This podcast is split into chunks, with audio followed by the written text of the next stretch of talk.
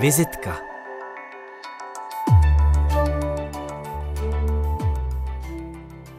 Abeceda Pojď do mého světa, Zázraky a divy, Ostrov pokladů, Největší z Pierotu nebo Oscar a Růžová paní. To jsou tituly napříč několika českými divadelními scénami, pod nimiž je podepsána oceňovaná režisérka, dramatička, choreografka a akademická pedagožka, která propojuje svět neslyšících a slyšících, která šíří radost, nejen tu tvůrčí, ale i diváckou, kudy chodí, respektive kudy kočuje. Národní divadlo Brno, Městské divadlo Zlín, Husa na provázku, divadlo Polárka, Slovácké divadlo a tak dále. To jsou jen některé ze scén, které si velice rády píší do divadelního programu. Jméno dnešního hosta vizitky pozvání přijala profesorka Zoja Mikotová. Dobrý den. Dobrý den. A která přijela až z Liptovského Mikuláše. už mají pod Tatrami eh, zimu, už přitohuje. Ano, ano, sníh napadl. Nevydržel třeba celý den, ale už tam byl. Vy jste tam byla skoro celý týden. Skoro celý týden, protože tam byla neobyčejně úžasná akce, na které jsem byla poprvé v životě a bylo mi velkou ctí, ale oni oslavovali 30 let. A pojí se to se jménem eh, pana Kaspříka Mima, který založil tento festival a vlastně on svolává, sjedou se tam do Liptovského Mikuláše soubory z lidových škol umění, ale i jednotlivci, ale zkrátka ty základní umělecké školy, dramatický obor a také konzervatoristé takže mladí, mladí lidé a věnují se pantomimě. A to tak, že tam mají kurzy s různými lektory, zároveň spoustu inspirativních představení, taky sami ukáží svou tvorbu a tak. No je to neobyčejné a myslím si, pro mě najednou bylo úžasné vidět, že Tady v Čechách mám pocit, že samozřejmě je snaha teď a zvedá se to taky s určitou generací, která vzešla z Hamu. Samozřejmě se to pojí s Měřenkou Čechovou, s Radimem Vyzvárím a tak dál. Nebudu radši jmenovat, protože těch lidí už je víc. A, ale takto, takovouhle nádhernou akci velikou jsem dlouho nezažila a takže pan Kaspřík je hrdina, předal to svému synovi, který vystudoval tady v Praze na Hamu a to je právě to spojení, že on tam zve studenty z Hamu a nebo Andrej Liga tam měl nádherné představení, za které byl nominován, myslím, Natálii dokonce.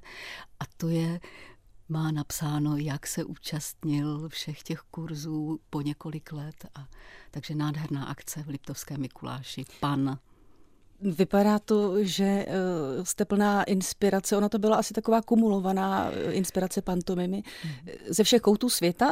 Bylo to velice kumulované, protože dá to tak všechno do těch pár dnů, ale musím říct, že jsem tam viděla i něco, co mm, jsem se podívala na fotografii a cítila jsem, že asi to nebude ono, i když člověk by si neměl dělat předsudky, ale samozřejmě neviděla jsem tam jenom úžasné a super věci, protože já bych řekla, že jsou názory různé, něco třeba přetrvává a, a zas proto je to o to lepší, že ti mladí lidé, děti, teď jsem hledala ten výraz mládež, tam byla hodně, ale i děti, že od od, jakoby od útlého věku jsou konfrontováni s různými druhy umění.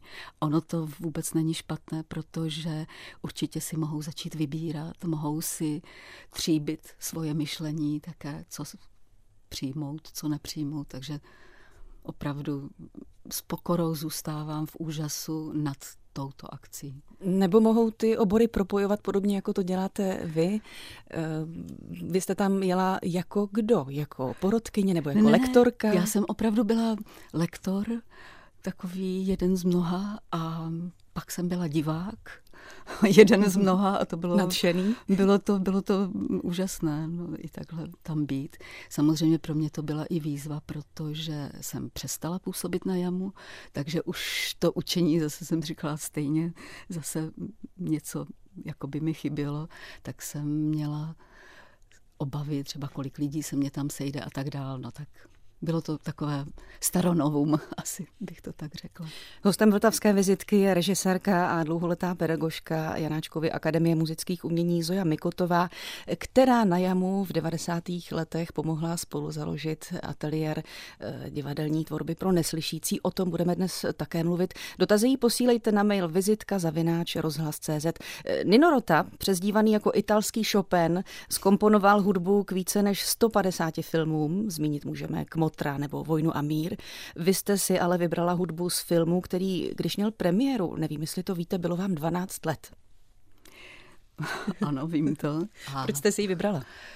No, je to vzpomínka mm, právě na moje začátky. Trošku se to třeba pojí s tím, co jsem tam i viděla v tom Liptovském Mikuláši.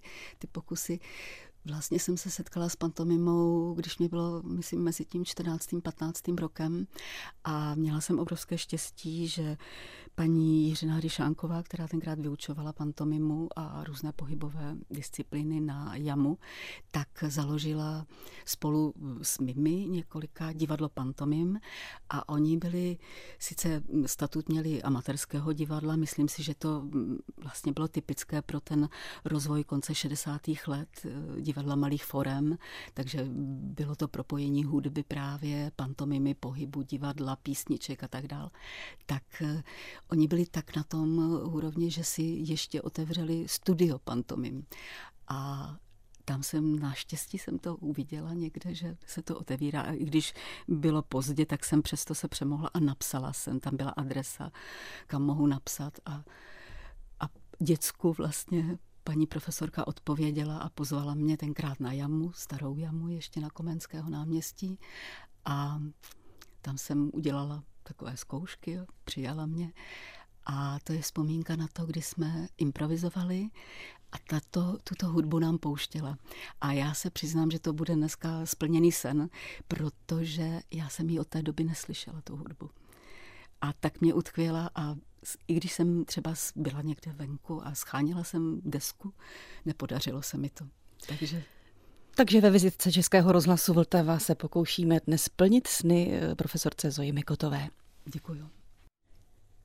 Do role filmového režiséra Guida, procházejícího tvůrčí krizí, obsadil Fellini ve filmu 8,5 Marcela Mastrojányho, svého přítele a kamaráda, kterého dokonale znal a o němž řekl, cituji, pomoc, kterou mi poskytuje Marcello, netkví pouze v jeho profesionálních schopnostech, ale i v jeho důvěře, s jakou se odevzdává do mých rukou a která mě zároveň inspiruje i k uskutečňování mnohých smělých experimentů. Ve studiu Českého rozhlasu Vltava v dnešní vizitce, kterou moderuje Lenka Novotná, je tedy teď dotaz, místo na další dotaz. Vnímáte i vy při své režijní práci vztah herec, režisér jako pouto založené na důvěře? Tak samozřejmě to je to nejideálnější, co může být. ne, nebývá to vždycky, ale když se to stane, tak myslím si, že to je takový skoro životní zázrak.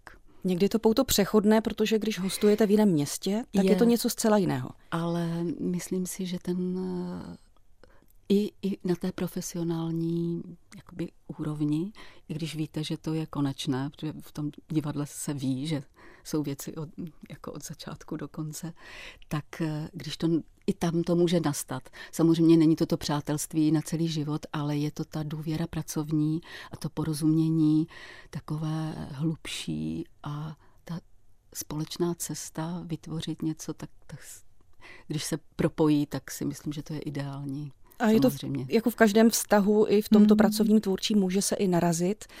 To znamená, že potýkáte se i s tím, že některý z herců třeba zrovna nemusí mít eh, v oblibě vaši poetiku, dejme tomu. Samozřejmě. Jak se s tím potom tím, poradíte? S tím člověk musí počítat, ale asi to řeším instinktivně, takže asi těžko o tom úplně můžu povídat, nebo nerada bych o tom povídala, jak, jak se to dělá. Ale říká se, že režisér musí být také dobrý psycholog. Hmm tak eh, možná na tom něco bude. Divadelní provoz znáte i za šálou, jak se říká, ze zadu, ze zákulisí divadla. Vy jste byla kdysi také divadelní techničkou. Jak jste se k tomu dostala? Působíte jako křehká žena? No tak bylo to takové životní období, kdy jsem se z Brna přestěhovala do Vizovic. Bylo to takové legrační, že třeba Bolek Polívka se z Vizovic naopak přestěhoval do Brna a já jsem to měla obráceně. a, a nemohla jsem tam najít práci, tak jsem samozřejmě šla do divadla a měla jsem zájem o to třeba být rekvizitářkou nebo někde něco vypomáhat. Měla jsem za sebou výtvarnou školu, tak jsem si říkala něco v této profesi a tak. No a nebylo vůbec žádné místo a jediné, co mě, ale všechno jsem to vyřizovala z takové budky u vrátnice. Oni mě napřed ani neviděli a tak mě nabídli místo, že jediné je v technice divadelní, tak jsem to přijala, protože už tenkrát vlastně jsem trošku začala přemýšlet, že bych se ráda hlásila na režii, nebo tenkrát se to tak rodilo, takže vlastně jsem byla ráda, že tohle místo jsem získala, i když bylo fyzicky docela náročné. Musím říct, že párkrát jsem tam měla takové eh, až legrační příhody, že když jsem musela noční stolek vyspírat do, do výšky, tak samozřejmě na mě vypadl ten šuplík, protože jsem to ne, nevzala správně. Je to nebezpečná profese. No a skříně jsem stěhovala díky tomu, to byste nevěřila, Leni, protože jsem nazvedla skříň a nohou se tam podžduchl takový vozíček malý pak jsem to vybalancovala a už jsem jela s velkou skříní třeba, takže všecko se člověk naučí a bylo to dobré. A já jsem byla šťastná třeba, že jsem mohla vidět při práci úžasné režiséry.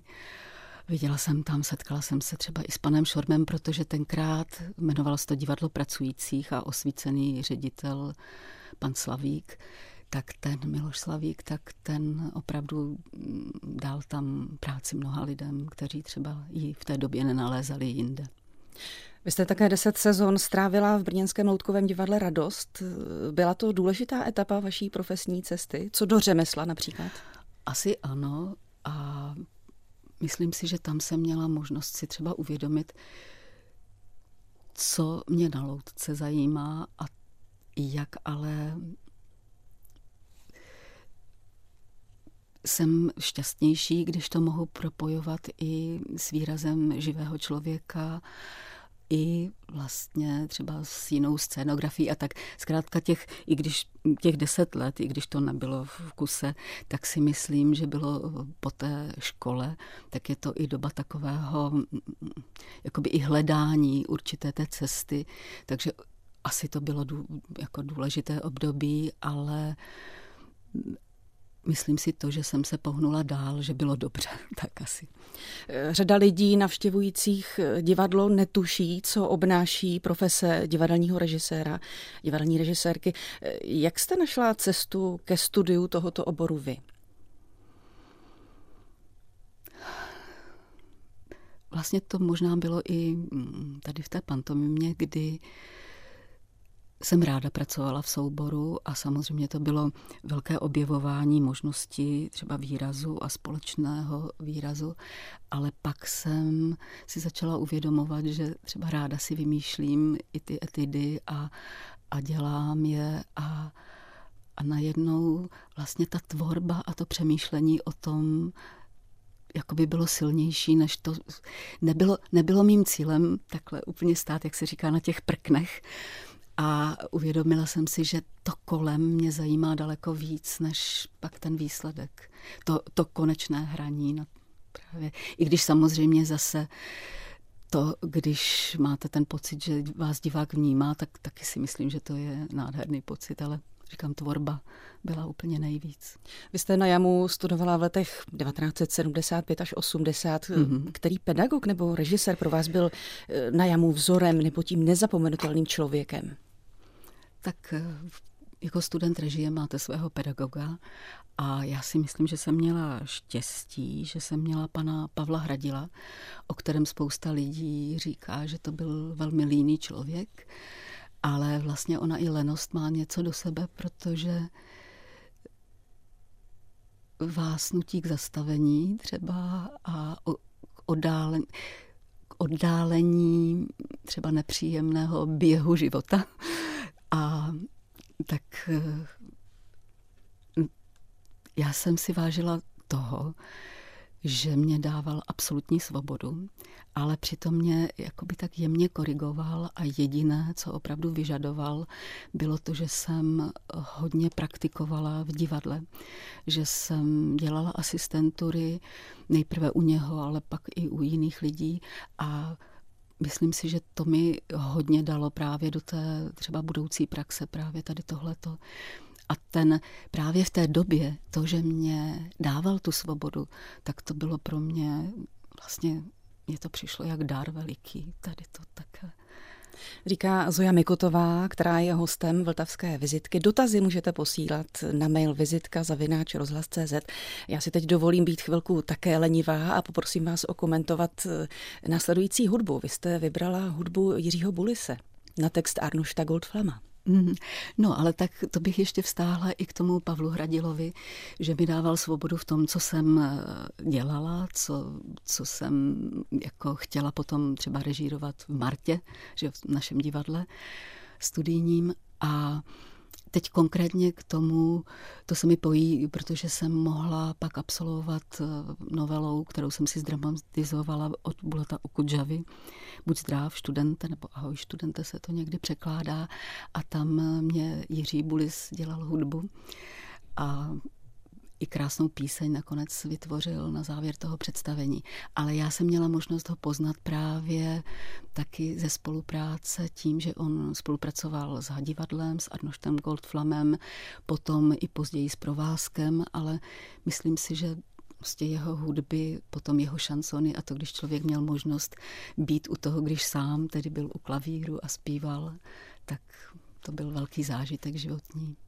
Můžeme si ho připomenout, byť tentokrát nespívá Jiří Bulis. Ano, ale je to hudba Jiřího Bulise a já jsem tu píseň si dovolila vybrat, protože slova napsal Arnold Goldflam, kterého mám také nesmírně ráda a vážím si ho. Takže se tam spojují dva mě velmi milí lidé. A úžasná paní zpěvačka. Hanna Hegerová dospívala písničku Jiřího Bulise a Arnošta Goldflama a do mailu vizitka zavináč rozhlas.cz přišel dotaz od posluchačky z Prahy. Radostí poslouchám vaše povídání o divadle. Zaujalo mě, že jste studovala střední výtvarnou školu. Co přesně? Neměla jste touhu věnovat se výtvarnému umění i dál? A vlastně věnujete se mu nějakým způsobem dodnes? Provází vás v tom divadelním světě? Tak myslím, že mě provází opravdu stále, protože už to, když vlastně se člověk podívá na scénu, tak všechno je podle mě spojeno s, výtvar, s výtvarným cítěním. A úplně konkrétně jsem studovala návrhářství pletenin, takže módu, ale přitom jsem módu moc si nepřála dělat, ale využila jsem to potom v návrhu návrhářství, třeba i divadelních kostýmů a úplně jako nejvíc jsem měla, byla šťastná, když jsem měla takovou zakázku v uvozovkách v tom, kdy jsem třeba mohla vytvořit kostým, který jsem už věděla, pak jsem měla choreografii, takže jsem vlastně ten kostým udělala tak, abych mohla s pohybem třeba té draperie, té látky nebo s různými finesami toho kostýmu pracovat dál, takže toto byl takový ideál, tak určitě jsem to využila a myslím si, že stále využívám. To, že si spíš třeba někdy kreslím poznámky nebo mm, třeba i přípravu na režii, tak je spíš třeba u mě kreslená než psaná. Takže ušít eh, a navrhnout kostým na míru pro herce eh, byla pro vás a je velká radost. Byla, ano. Teď už jsem to poměrně dlouho nedělala, ale bylo to je, ano, odpověď je ano, je to velká radost. Můžeme pokročit dál do těch 90. let, protože... Jak si přejete? To tak. bylo zásadní, velká změna, sametová revoluce a potom mm. nápad eh, založit eh, nový ateliér na jamu. Jak k tomu vlastně došlo? Já už znám, protože my jsme se, musím posluchačům vysvětlit krátce, že jsme se na jamu během mého ano. studia potkávali. Takže se můžete Leni představit taky posluchačům. ano, jsem Lenka Novotná, pro jistotu ještě říkám, ale posluchači myslím, že to vědí. Eh, a už si vzpomínám z půdy akademie, že se běžně říkalo, že tady studují hluchavky. Pro mě už to bylo běžné. Hmm. Ale od roku 93 a do něj to běžné nebylo. Jak k tomu vůbec došlo? Tak eh, Je to pravda, že v té době opravdu v té naší společnosti byla určitá diskriminace. Lidé svým způsobem postižení nějakým, tak byli spíš dáváni do ústavu. Je to takové, aby na ně nebylo vidět, aby a tak dál. Nebudu to rozvádět. A na neslyšících je to tak záludné, že na nich to vidět není, že mm, jsou to většinou, nebo aspoň mý studenti, já jsem je považovala všechny za krásné, tak ale ten, to, že nemohou, protože je velký omyl, že se řekne, no tak ty neslyšíš, tak si to přečti. Ale nemůže si to přečíst, protože on má jiný jazyk. Protože znakový jazyk je úplně jiný, má, vyjadřuje se tělem, tam nemusí vůbec padnout žádné slovo, tak jak my jsme ho zvyklí vnímat, že váza je váza, protože řekneme tady ty dvě slabiky.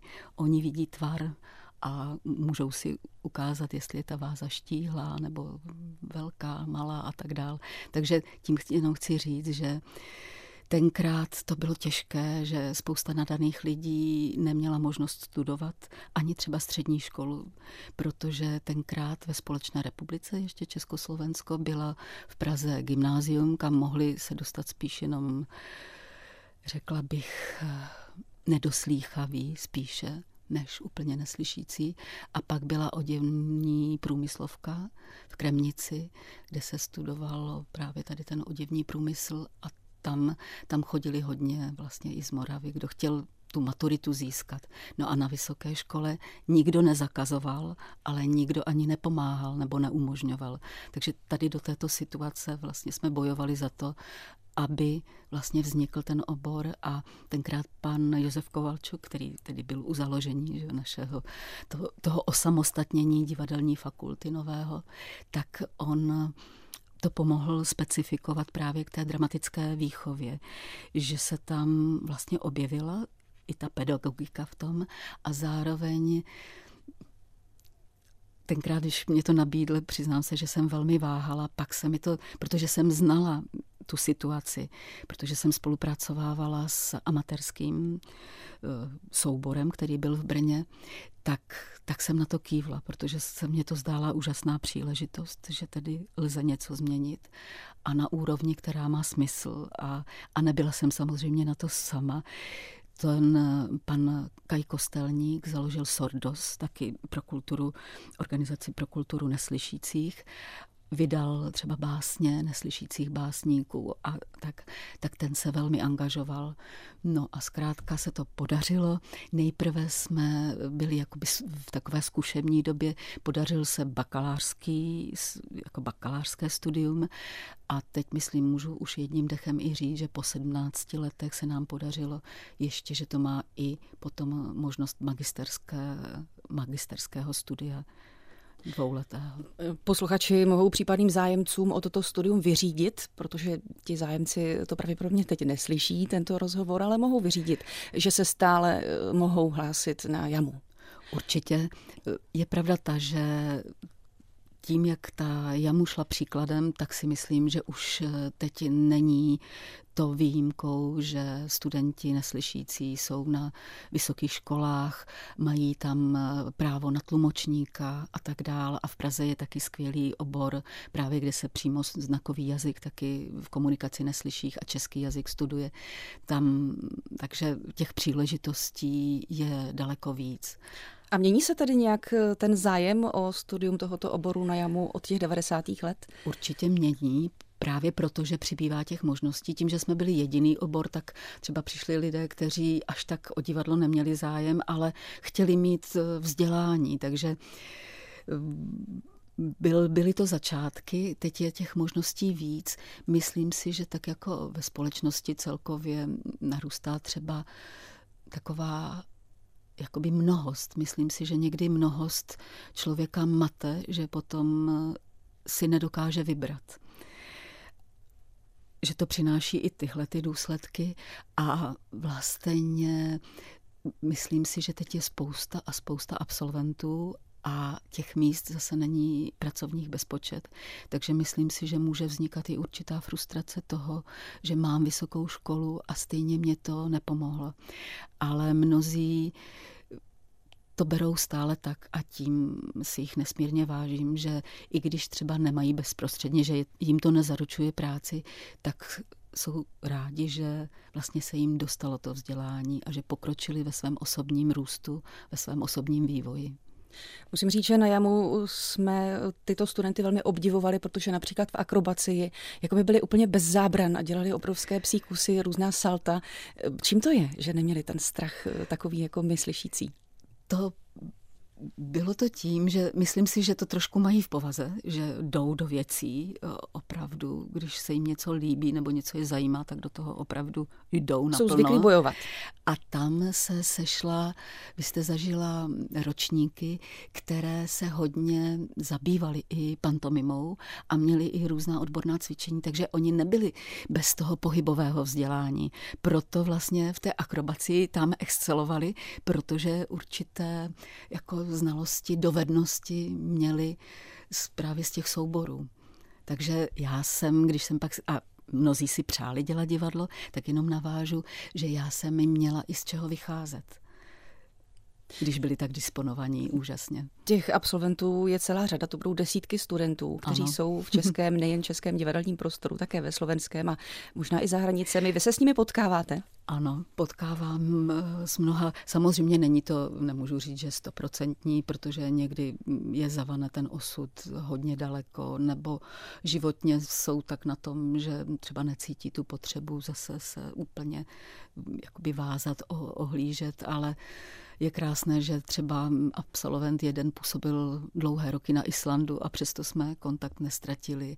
Teď dvě studentky, absolventky tedy, žijí v Londýně a také občas, i když neslyšící nějak rádi nepíšou, tak přesto si občas napíšeme. Lotyš, s Lotyšskem mám vztah a tak dál. Takže ano, přetrvávají vazby a jsou to momenty, které jsme zažili a které se asi nedají úplně jakoby vymazat nebo vypustit. Aspoň u mě to tak není. Mám na mysli i to, jestli se potkáváte pracovně. I pracovně, ano. A konkrétně kde třeba? No tak jednak v brněnské škole, tak tam byli naši absolventi, takže zase naši studenti tam mohli chodit na praxe, už viděli naše absolventy v praxi, nebo když se rozjedu na Slovensko, potkám tam zase taky na Sloven, ty, které se, kteří se vrátili na Slovensko. Nevím teď, co bych tak rychle to vzpomněla. Myslím, že Já stačí, doufám, máme že to stačí. témat celou řadu, mm-hmm. protože ono také souvisí to jejich rozprchnutí do světa i s vývojem technologie. Třeba takové tiché zprávy, které je možné najít na internetu, to dřív nebývalo. Samozřejmě. A já třeba se těším teď na vánoční pohádku, protože tam taky uvidím dvě absolventky, vlastně ještě taky i absolventa jednoho, tak jsem třeba na to zvědavá, jak se, protože tam se někdy ti herci opakují a tentokrát oni hledali opravdu asi castingem a tak se tam objevují nové tváře v té pohádce a zrovna tak jsem na ně zvědavá. Nejen studenti na jamu vás mají a měli rádi, paní Mikotová, ale také recenzenti. Já jsem našla v Institutu oh. umění eh, divadelního ústavu řadu recenzí a vyberu jednu z těch prvních. To je rok 1979. Mm. Recenze z první řady a je to vaše inscenace Okasén a Nikoleta, francouzský anonymní autor. Ano. A píše se tady, že inscenace přináší výborné režijní nápady, je plná hříček, překvapivých zvratů a komických meziher. Režie plně využívá možností funkční scény Emila Konečného, přeměňuje vrstevnatý příběh v plynulý tok a vtiskuje mu stylovou jednotu. Mm, tak to je krásné. No. Je jich tam hodně citovat všechny nebudeme, ale teď mi povězte, proč jste vybrala Andreu Buršovou, která nám teď zaspívá. No, eh, Vlastně úplně původně jsem byla vyzvaná Petrem Scherhoferem, když se založila právě ta divadelní fakulta nově tak ehm, jsem se setkala u konkurzu eh, s Nikou Brečnajdrovou a obě jsme se tedy ucházeli o místo na takzvaného na pohyb, pohybovou hereckou, se tomu říká pohybová herecká. No a přijali nás tenkrát obě a každá jsme dostali půl úvazku, což jsme si přáli, protože Nika pořád dojížděla do svého divadla Bret do Vídně. Jste se podělili? No, takže jsme se takto podělili, měli jsme to ale ve stejný den, takže když Nika třeba měla generálky ve Vídni, tak vzala moje studenty, já zase její a tak dál. Pak jsme měli takový rituál, pokud to bylo možné, tak jsme šli spolu na oběd.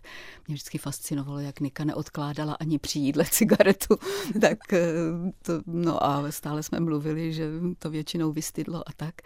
A bylo to, no a tak jsem i znala potom, protože přešla od té pohybové herecké, přešla k tomu, že učila herectví, vedla ateliér a dlouho jsem ona mě zvala, abych tu pohybovou hereckou v jejich ročnících měla. Takže jsem spoustu studentů pak poznala tady tímto způsobem taky, že pořád jsem, i když jsem už pak vedla ten ateliér neslyšících a měla tam spoustu a spoustu hodin, kdy tři roky jsem nepřijala vůbec žádnou nabídku z divadla, protože netroufla jsem si to opustit, opravdu jsem se plně tomu věnovala, ale to učení uniky bylo až pak v jisté fázi, pak ještě další životní, už, už jsem i tohle jí poprosila, že už to nejde, no. A pak už ani Nika nebyla. No a Andrejka patří k těm, které jsem poznala také při výuce, takže ale je to a pak v pra- při práci v divadle na provázku samozřejmě. Dnes, dnes už je víc eh, ve Švandově divadle? Nyní ve Švandově divadle, ano. Ale zaspívá nám a tam je Český rozhlas Vltava.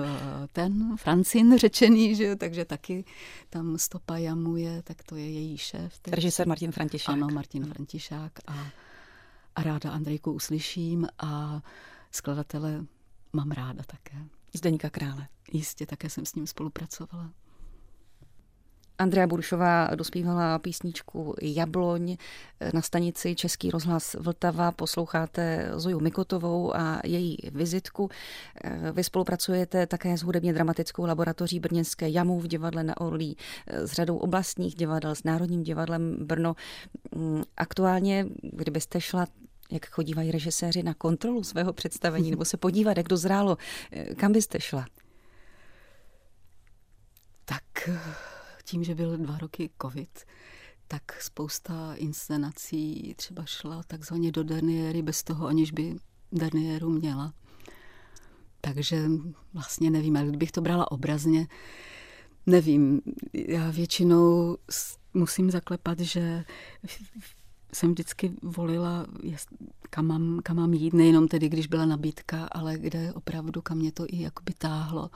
Buď jít za lidmi, s kterými jsem se chtěla setkat. To si myslím, že vždycky bylo asi na prvním místě, vlastně ti lidé.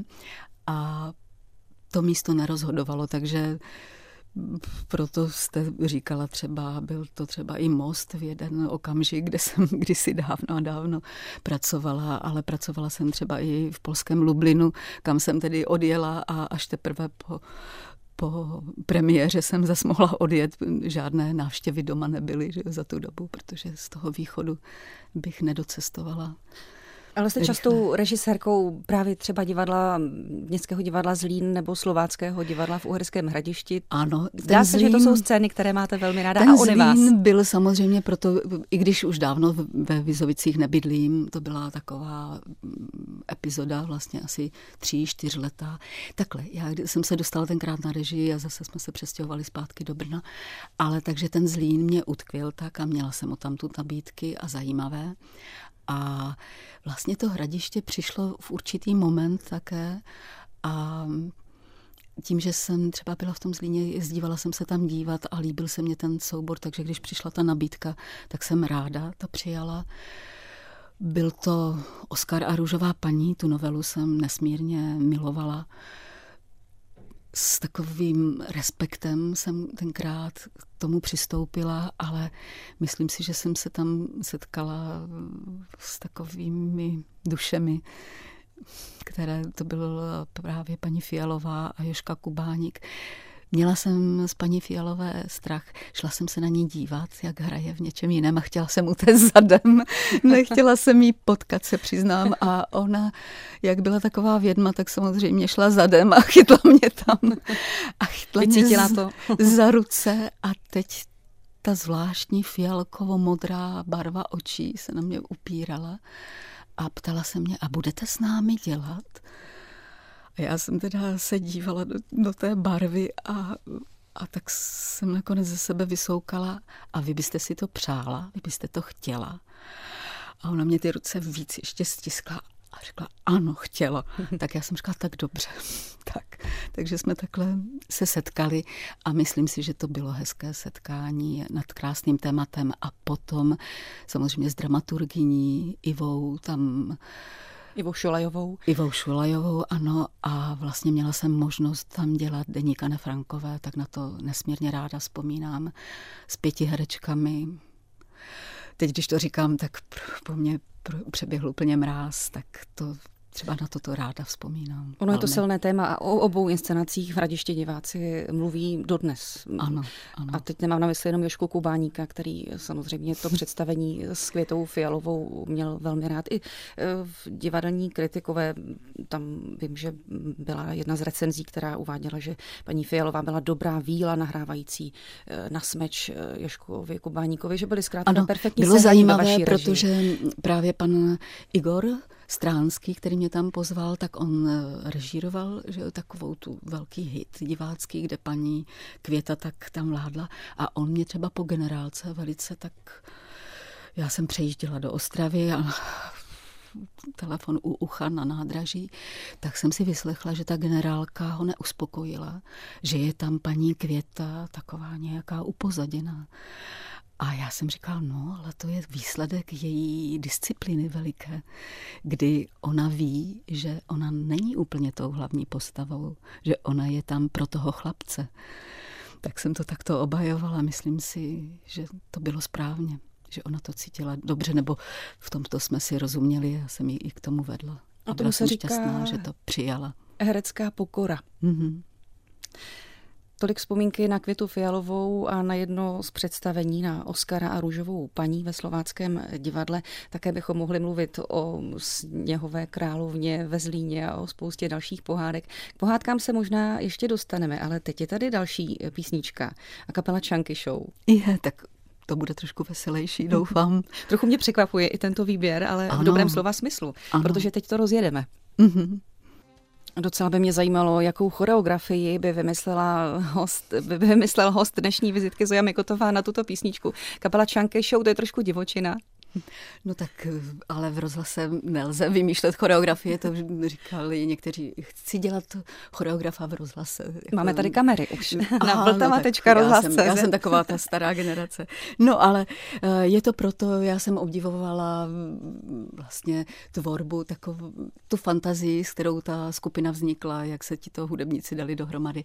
Ale vlastně dotkneme se dvou jmen, které bych ráda zmínila, dva spolupracovníky Zdenka Kluku a Karla Heřmana také. Zdeněk vlastně se mnou spolupracoval už dávno, ještě i před založením eh, ateliéru neslyšících. Zdůraznuju to proto, že vlastně vytvořil hudbu ke všem, nebo skoro ke všem, nebylo to výhradně, ale inscenacím, které jsme s ateliérem dělali, protože právě on jako bubeník a rytmik má neuvěřitelný smysl právě pro rytmus toho pohybu. A když jsme dělali první takovou vážnou protože předtím začínali jsme s pohádkou o ztracených barvičkách, Rosti pospíčila, tak bych třeba ráda o něm mluvila, ale teď už jsme takový tlačení časem. Tam byla hudba Zdenková, ale některá byla nová, některá stará, ale ke Capričos a on na půlku toho představení to měl natočené a dělal to jakoby na film takový animovaný, dalo by se říct, ale protože jsme nechtěli neslyšící stresovat hudbou, tak vlastně Zdeněk vymyslel to, že všechno vždycky mělo svůj jakoby konec mnohem delší a že se to dalo, vlastně zvuk, my jsme, zvukař nevěděl, to, bylo, to by byla kapitola sama o sobě vyprávět o zvukařích, kteří s námi spolupracovali, protože byli úžasní, všichni vždycky na cvičení na zvukovou narážku, tady ji neměli, tady měli vizuální narážky, takže to bylo, no a mohl, byla tam ta rezerva, do které se mohlo třeba pustit další číslo, nebo to mohlo vymizet a tak dál. Takže tady tyto dva muže jsem ráda zmínila a Karel dokonce i vlastně i Zdeněk tam byl naživo u dvou představení. Jedno se jmenovalo Pojď do mého světa, bylo takové komornější, ještě tam byla violončelistka Dorota Barová, kterou taky obdivuji, její tvorbu. Takže to byla taková velká radost s těmi lidmi spolupracovat a vlastně ta společná invence, která tam byla od právě eh, herců neslyšících a tady té inspirace hudební, tak to si myslím, že byly ty, to, o čem jsme mluvili, že když se to setká, že ta tvorba pak je radostí velkou. Ať už je člověk ze kterékoliv generace. Ano. Vy jste před chvílí řekla, že jste ta stará generace. Já bych řekla stará dobrá generace, abychom to upřesnili. Eh, zajímalo by mě, jestli je umění učit umění, jestli to vůbec lze. Není to spíš předávání řemesla? Když jste byla studentka, předávali vám ti starší to divadelní řemeslo, teď ho předáváte vy. Dá se to naučit? Já bych se nerada pouštěla do toho. Byla jsem přítomna mnoha hodin debat na tohle téma a nerada se k tomu vyjadřuju, protože tím, že jsem učila pohyb, tak to bylo hodně spojeno právě prostě s oblastí empatie, pohybu právě, nemluvení. Takže pro mě je toto cesta taková, je to samozřejmě předávání něčeho, ale musíte nalézt tu svou cestu, jakou to chcete předávat. Které pohádky patřily v dětství k těm vašim srdečním? A jak se k vám dostávali? Oh, to je velmi široká oblast, to jste možná neměla ani začínat.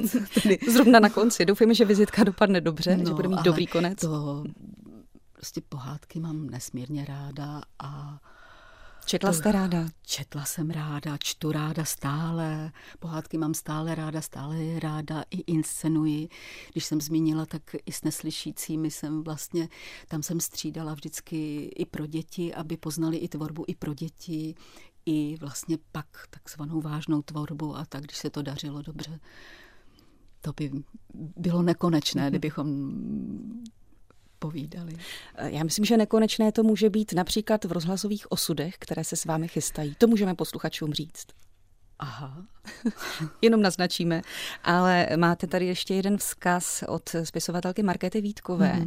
Ta by vám ráda poděkovala za vaši vřelost a ochotu, eh, cituji, ochotu mi pomoci, když jsem se na ní obrátila ohledně chystané knížky pro děti o neslyšících. Je to obdivuhodná žena s velkou fantazí a obrovskou energií a já jí tímto skládám poklonu. Tak vyřizuji.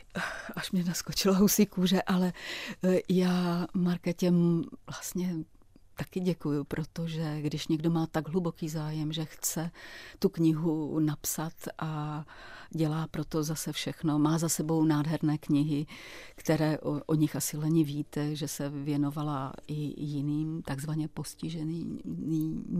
Také třeba nevědomým. Ano, tak myslím si, že na sebe vzala velmi těžký úkol a dělá to nesmírně odpovědně a drží mi moc palce.